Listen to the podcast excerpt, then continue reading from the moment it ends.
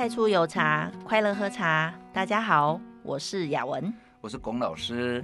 我们今天仍然请到我们的好朋友钟平，钟平有一个 podcast 的节目叫做《喝喝茶》，然后我有去听这个节目，非常的有趣。他不只是讲茶，他也讲了很多他的见闻以及他的一些对社会的一些看法。我们请钟平跟我们打个招呼。钟平，Hello，我又来了，我是钟平。嗯，哎，喝喝哈，好像是蛮。负能量的哎、哦，是吗？很负吗？是啊，因为如果说你在脸书跟人家回个呵呵，哦、就是要句点他的意思。龚老师也蛮跟得上时代的啊，龚老师，你跟你同龄的人讲呵呵，他们会怎么反应呢？他们会留两个字：大笑。现现在说要笑死。好，那我们言归正传，我们我们还是要讲一下。我们虽然有的时候龚老师会画一下荷兰哈，那虽然中平也是一个很开开朗活泼的男孩子，那我们还是要讲一下跟茶有关的事情。上一期我们在节目里面有提到环境伦理这个名词，那对我来说，我只听得懂环境，我不晓得什么叫伦理。我刚刚有问中平，请问他知道什么叫伦理？因为年轻人嘛，那他居然回答我什么？中 平就是现代人没有的那个，他说是人类现在没有的那个东西。然后龚老师说说的好，所以这中间不是我的问题。嗯，那我现在来想要请教龚老师，可不可以用比较白话的方式，就我们听得懂的方式，跟我们讲一下什么叫做环境伦理？我哈先讲一些不白话的哈。OK，所谓环境伦理学啊，他们是关注于特定的道德关系。这第一句我就听不懂了。其实我这样讲我也不懂哈。嗯。然后这种道德关系呢，是在谈什么？谈人类跟自然界之间哈。把握那个支配关系的伦理原则，然后决定了人对地球上的自然环境以及栖息其中的动植物所应该尽的义务。那这个义务是什么？就是人的这个良知啦、道德感啦，哈，还有一个叫做什么承诺、契约上的。的责任哦，commitment，OK。为避免大家睡着，我跟大家用白话，就是我刚刚听到的方式翻译一下，就是大概是在讲说，人类哈要对地球上跟他们共生的植物、动物应尽的责任跟义务，就是人类有保护那个地球上跟他们。共生的植动植物的义务嘛，哈，是，嗯，就可能想说，我们人类可能为了要永续的生存下去，所以我们好像哦，用尽的东西是不是要开始去哎回馈或回收啊的那个概念吗？是这种感觉？呃，如果是按照这些学界的哈，其实我在看呢哈，还是从人本主义做立场，是说我我们人是最重要的。然后呢，因为我们人哈自己把自己看得最重要，然后呢就会轻慢了不管我们环境里面的植物或者是动物。嗯、然后因为轻慢，所以比如说滥捕、滥杀、滥啃，嗯，然后这样造成的结果反馈到人类社会的时候呢，人类反而生存会受到危险，会自食其果，会自食其果，自食恶果。哦，所以说哈，这一个呃，在在谈这一个环境伦理的时候哈，其实有两个主要的那个。结构是在什么？就是说如何这一个维生价值，人类的维生价值，OK，好，然后再来就是说经济价值，嗯，哎，因为我我们你看我们吃的、穿的、用的，嗯，哪一样不是从土地来？嗯，是，呃，哦稻米从土地来嘛，嗯，对，我们穿的衣服，这个棉纤维什么，从土地，哎，从土地来嘛，对对。那么我们如何跟这一些呃土地？或者是跟这些植物呢，有一个良好的关系，使得我们可以永远的利用它，所以永续。嗯、然后在这里面呢，你就那个如何就是在探讨的部分，嗯、然后呢就把它挂一个叫做伦理学。OK，哦，了解。可是人类哈，嗯、呃，照理说应该要就是对。植物、动物或是土地都要有一些义务跟责任，可是人类破坏的也是最多的。比如说动物我们会吃，植物我们会摧残，那土地我们会去把它弄脏、把它污染，然后再花一点点的力气来慢慢的去又把它。比如说植物又把它救起来，然后动物呢就尽量少吃吃素，或者是土地啊，就给它用一些什么，哎，回收啊，一些一些所谓环保措施，啊、然后让它好像，可这个都我觉得都没有都有限哈，效果有限。所以这里面呢，如果说我们就一个茶的节目，或者说我们是一个喝茶的人的时候，嗯、那么是可能就会回到一个叫做什么？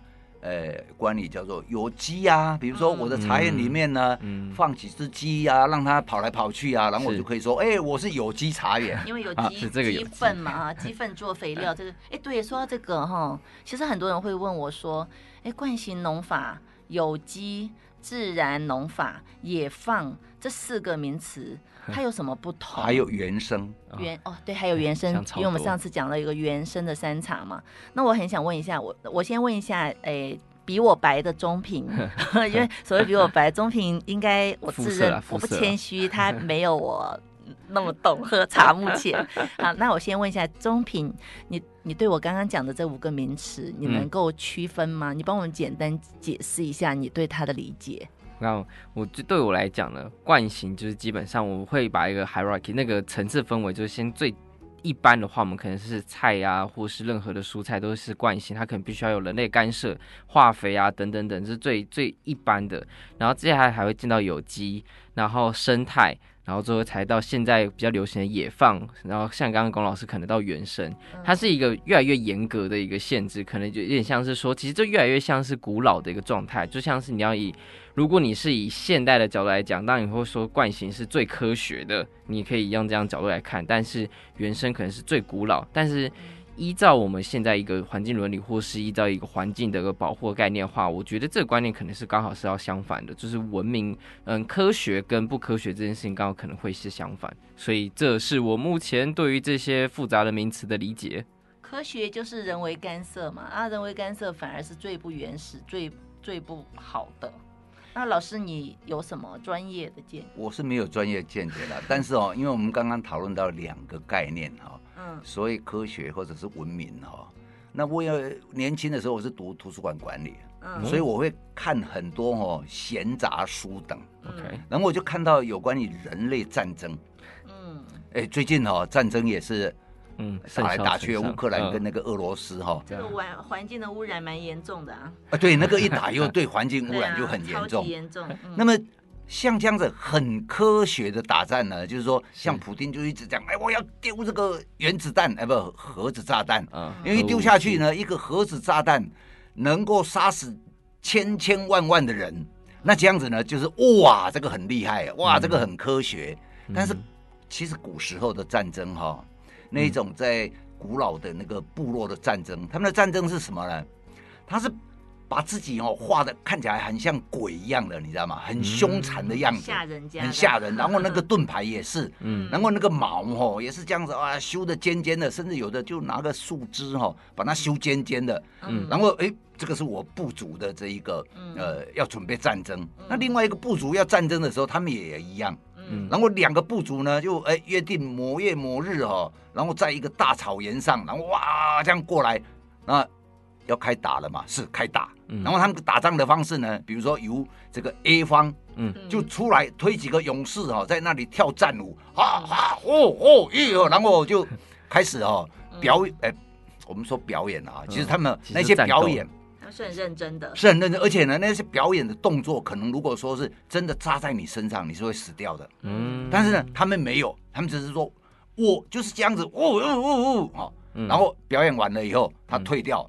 然后换换这个 B 方，嗯，他们也推出他们的勇士，嗯、然后出来也是嗯啊一哦哦也这样子哈，那就是什么也别跳完了，嗯、然后又 A 方又再出来跳，然后 B 方再出来跳，嗯、然后跳来跳去之后，有一方觉得比如说跳累了，嗯、比如说他没有新花样了，然后说好，那我输了，嗯，结果有没有死人？没有，哎，没有死人啊！就像剪刀石头布嘛，也没有真的动剪刀，也没有真的丢石头啊，对不对？那那我们说那是野蛮的，是，但是那样的野蛮呢，是比现代所谓的文明的，嗯，看起来是更文明，哎，更人造的，对啊，对，啊，现在比较残忍哈，呃，反而是科学的、文明的，但是呢，就是一定要置之死地的那种感觉。对啊，一颗子弹，一颗子弹打死一个人，哎，这个是太落伍了。我现在一颗原子弹杀死一百万人，哦，这个文明的，哎，我我现在是很 confused，你知道吗？那老师，我想请问啊，惯行农法、自然农法、野放、有机跟原生，哪一个比较科学？哪一个比较文明？老师有什么见解呢？如果说就呃我刚刚讲的那样哦，我觉得原生是最科学的。对啊，OK，不是有人为的干预才会叫科学吗？因为科学家就是要做实验的、啊。那个哈、哦，科学哈、哦、其实是这样的，科学它其实有一个还蛮大家都能够理解的定义，就是说我做跟你做会有得到同样的结果。嗯，嗯比如说。我们在这个地方，哈，我们在台北市嘛，台北市海拔大概平均二十八公尺，哈，盆地啊，嗯，那么在平均海拔二十八公尺的时候呢，你烧一壶水，然后你耗能，哦，假如说你是用瓦斯，你耗能是这个，呃，比如说一百一百卡或一千卡，然后那个水呢，哈，一那个就会滚起来，嗯，那滚起来的温度，比如说是九十九点五度，嗯，你来做，跟雅文来做，哈，中平来做，雅文来做。同样的条件，那、嗯同样来做，都有一样的结果，水都会滚。其实科学其实叫做科学，这个叫科学啊。那千差比十生科学啊？那啊惯性比原生科学啊？如果赵老师这样的逻辑，对对对。可是老师，你刚刚说原生比较科学，原生哈，原生种通常都是实生苗。实生苗的意思就是说它是种子，那种子长成一棵树，那它又再长种子，种子落在地上又变成另又变。变种为另外一棵树，对不对？因为这棵树跟那棵树味道就会略有不同。那赵老师刚刚讲的说，科学就是经过很多的验证、很多的例子来变成同一个结果答案的话，它这样并不科学啊。哎，我我刚刚讲的科学，就是说如果站在环境伦理的来讲的话，哈、嗯，那样是比较科学，因为呢，有达到了一个我们对这一块土地、对动植物的良知，嗯，哈，跟责任。哎，跟承诺，哎，我我可以活，然后呢，嗯、你们也会可以活。哎、嗯，老师，我觉得你是不是混淆概念呢？你刚刚讲的是科学，那你现在又讲到是伦理，伦理跟科学是两件事吧？哎，这这个哈、哦，你看我们是拿那个惯性跟原生这样子在做一个巡回里面哈，在巡回里面，然后我刚刚也讲了一个原始部落，那个是看起来很野蛮。但是它其实是很文明，嗯。啊，其实我们的这个就会变成说，呃，那个 science 啊，那个科学呢，跟哲学哈，其实以前的哲学是科学的，嗯，那这个东西我们如何在连接的过程里面，让人类可以活得更好了，嗯。所以有点换一个角度想，像刚刚老师提到的这个野蛮的部族，我们现在会觉得他野蛮不文明，但是他们刚刚的战斗方式其实不会死任何一个人，甚至他也可以把问题给解决，然后双方都是非常尊重彼此之下，然后把割地或啊，或是就是彼此让利。但是我们会说它不文明，但它其实这种最古老的东西，反而是现在我们的角度来讲是最最最人道、最有伦理，然后最最好的一种方式。同理的话，可能像是原生，我们以前会觉得说，哇，这样子没有经济效益，这样不够效率不够高。以经济的角度来讲，那个国家生产力可能不够好。但是如果在以现在的角度来讲，可能它是最有伦理，然后对人类或对土地是整个环境是最好的一个选项。我可以这样子来解释吗？因为它有永续效用。是哦，为什么？比如说那个原生茶树一千年，可是我们惯性农法的茶树哈，那个它大概经过十年。它的生产力就下降，那生产力下降呢，就有两种做法。那个惯性农法就有两种做法，一个是什么？把它挖掉，然后再种新的那个扦插苗，或者是呢，把它生剪裁。我们在术语上叫做侧桃啊。哦，嗯，哎，就不是把那个那个树哈茶树砍到剩下一个树头。哦，那那那个你经过隔年呢，嗯，那它就会长新的芽，然后那种新芽都会变得很强壮。嗯。啊，然后在惯性农法上，它就会变成这样做，就是说你十年要更新一次，或者十五年更新一次。是，那这样子的时候，那种跟十生苗下去，你看可以长一千年，你可以采一千年呢。嗯，那你那个那个侧桃啊那一种的话，你哎一年本来你是一棵树，比如说产一斤的，那你那个侧桃啊以后隔年你只采一两呢。嗯，那这样子既然既然这么好，为什么大家当初都不通通都种十生苗就好了？这里面就是牵扯到。工业想法了，嗯，因为十生苗的变变种率有八十四趴，那工业想法哈，嗯，比如说我们现在呃做做一个标准，做一哎对，嗯，要要标准化 SOP 哈，这个公差零点零零零零零零一，哎，如果说超过这个公差，比如说一辆战斗机，你那个螺丝啊，嗯，如果每每一个螺丝都不一样，那你说你一飞上去下来就要维修的时候，你是不是又要去车一个呃适合它的螺丝锁上去？要不然这一台飞机就不能飞。还有没有一种可能，是因为扦插苗的产量会比较高，适合大众的需求？那实生苗是产量比较低，可能就没有办法配合大家的需求。在产量上没有没有做这样的论证，嗯、但是那个扦插哦，第一它不会变种，嗯，那不会变种呢，就易于管理，嗯，易于管理，易于制作，易于制作，嗯，然后出来的品质呢也容易达到相对稳定，嗯哼，所以这个就是叫做工业化的想法。相对稳定的意思是说，这个冬天的茶跟上一个冬天，它还是会有一点点不一样。但是我们一喝就知道是冬茶，这叫做稳定。那那是气候，但是稳定就是说，你这样子做出来的时候，它这一块土地，那它会有一个呃，我们讲好球带，就像棒球的好球带，它会落在好球带之间，嗯，啊，那就是。达到这个稳定是这样子，然后就可以卖到一个稳定的价钱。嗯。啊，所以说每一个人都可以预估说，我这一片茶园有多大，我可以采收多少量，然后我用什么方法做出来，那以后可以卖的多少钱啊？那大家希望一切都是 reasonable，嗯，简单快速，然后可以扛，可以控制。然后可以马上理解说，他一算啊，那比如说我一年需要一百万的生活费，那我这片茶园呢，呃，可以提供我两百万的收益，嗯，那我就知道我可以存了，呃，除了生活之外，我又可以赚到一百万，比较好去预估啦。预估，对啊。但是原生的东西呢，哎，对，那就不是这样，太有个性了，太有个性。每一颗茶都有每一颗茶的个性，嗯。啊，然后每一个山头有每一个山头的风格，然后你怎么样去？控制到都一致性，也就是说公差变最小，嗯、那就变难。嗯、那这个叫做艺术性。哎、欸，说到这个，我想起来，老师，你觉得那个原生的山茶，它跟岩茶是不是有点差不多的感觉？那个岩茶，如果说是早期武夷岩茶哈，嗯，它是让那个种子掉下去自己去长，嗯哦，然后只是因为呢，这个是水仙掉下来的哈。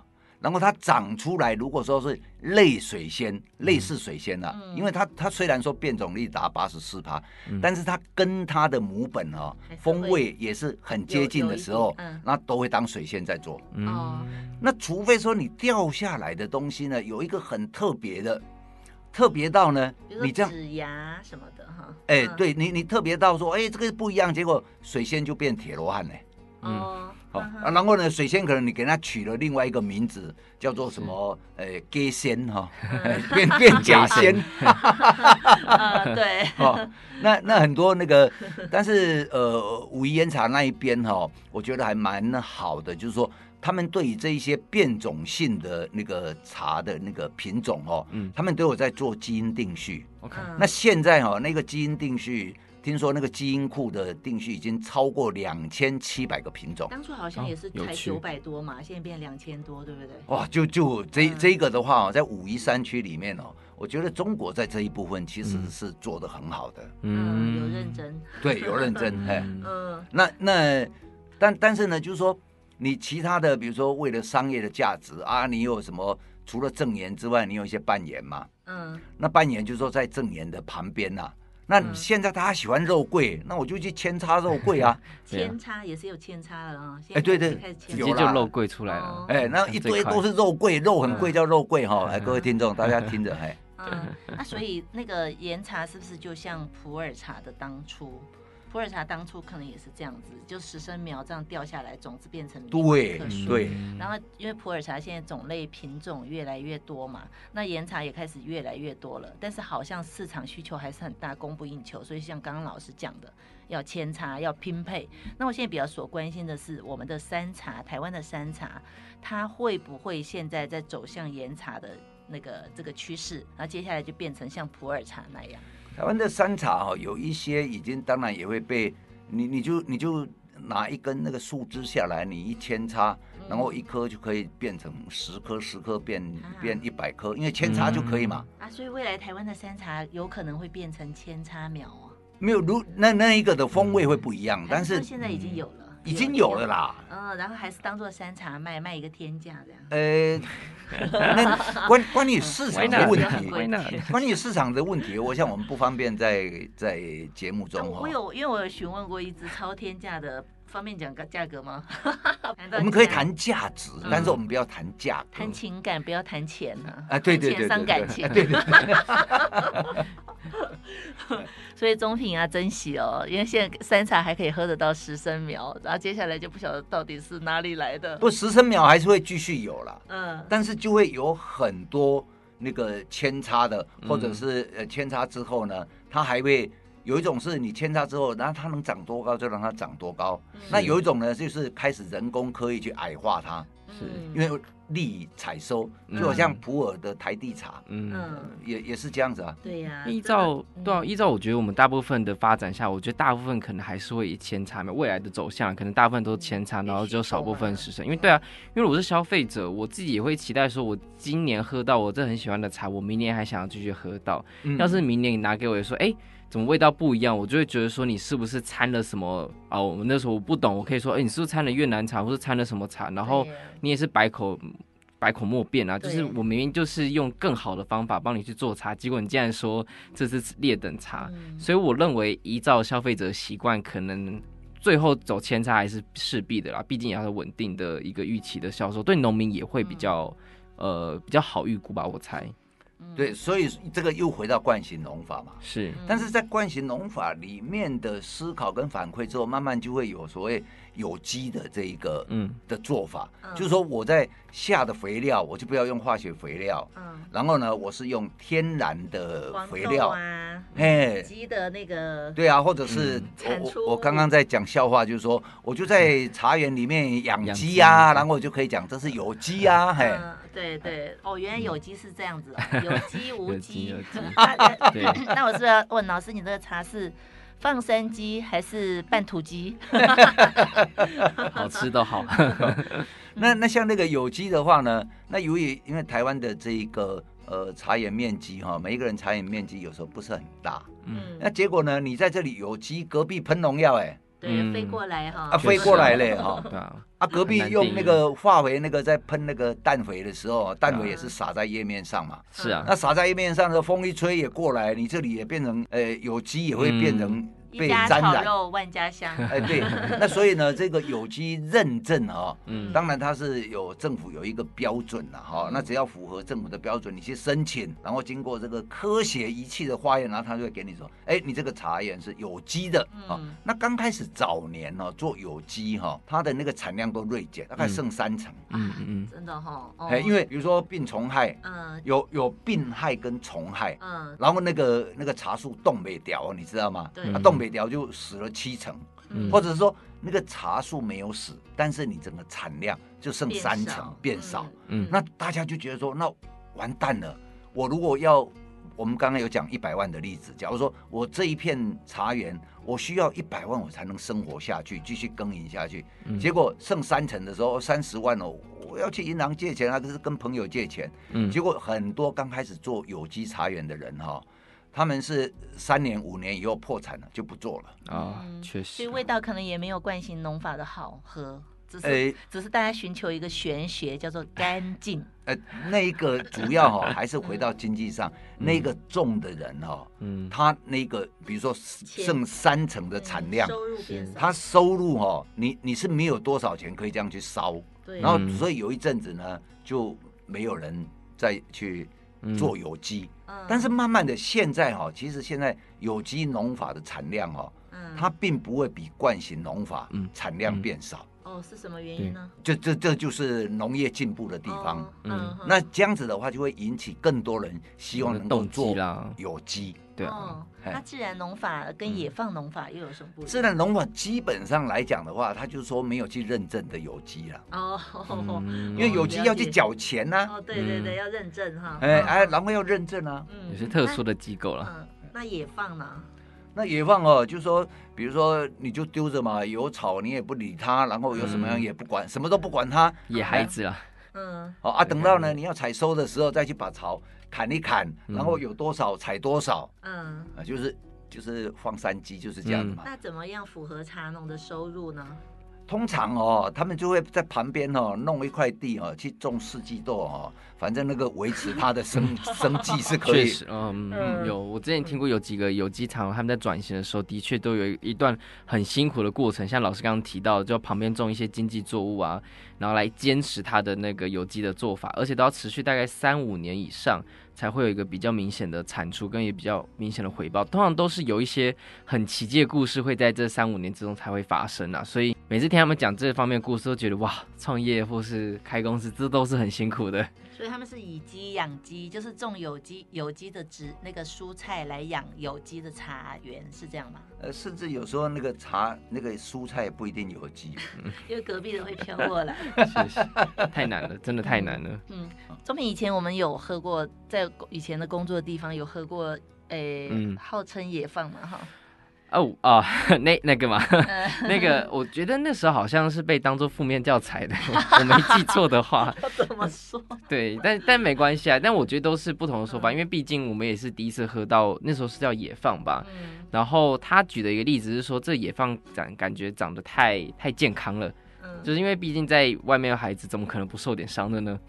但你要说详细的要去比较的话，我相信会有更专业的呃不同的茶人会有不同的解释，所以至少我们那一次的呃他们的角度是觉得是说这个东西感觉像是在呃温室长的小孩，就是干干净净、漂漂亮亮的，大家都喜欢，然后有气质然后那种感觉，但不就是不像这种乡下小孩，就是受伤但是很有生命力，对，这就是强劲这样，感受上比较不一样，对啊。其实哈，惯性有机也放自然，还有原生茶。